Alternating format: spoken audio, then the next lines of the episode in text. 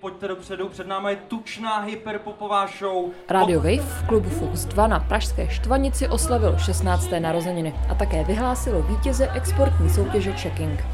Součástí opravdu nabitého line-upu o dvou stagech byly právě i koncerty čtveřice nominovaných umělců. Kapely Metamond, hudebnice Miss Petty, tanečního kouzelníka Ventolína a zpěvačky Aiko.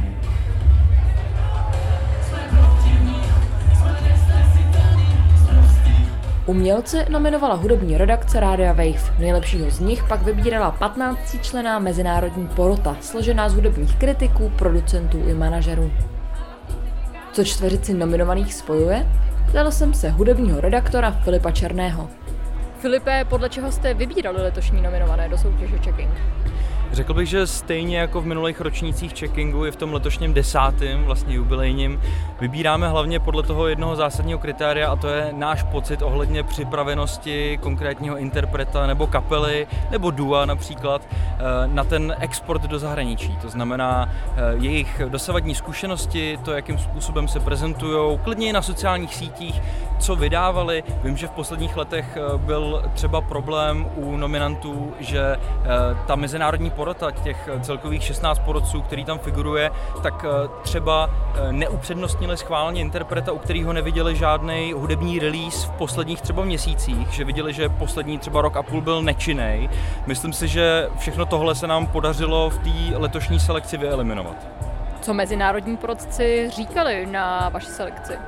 Neřeknu konkrétní jména těch mezinárodních porodců, ale eh, můžu říct, že nám eh, do hudební redakce eh, mailově přišly zprávy o tom, že vlastně chválí tu letošní selekci checkingu s tím, jak je moc je barvitá a vlastně jsou spokojení nadmíru, aspoň někteří teda z těch 16, s tím, koho jsme vybrali.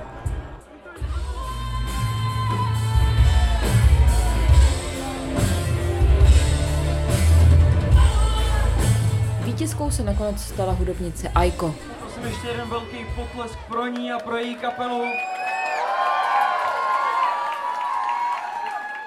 Díky checkingu se podívá na mezinárodní showcaseový festival Eurosonic a natočí i single a videoklip. Aiko, co pro tebe znamená výhra v checkingu?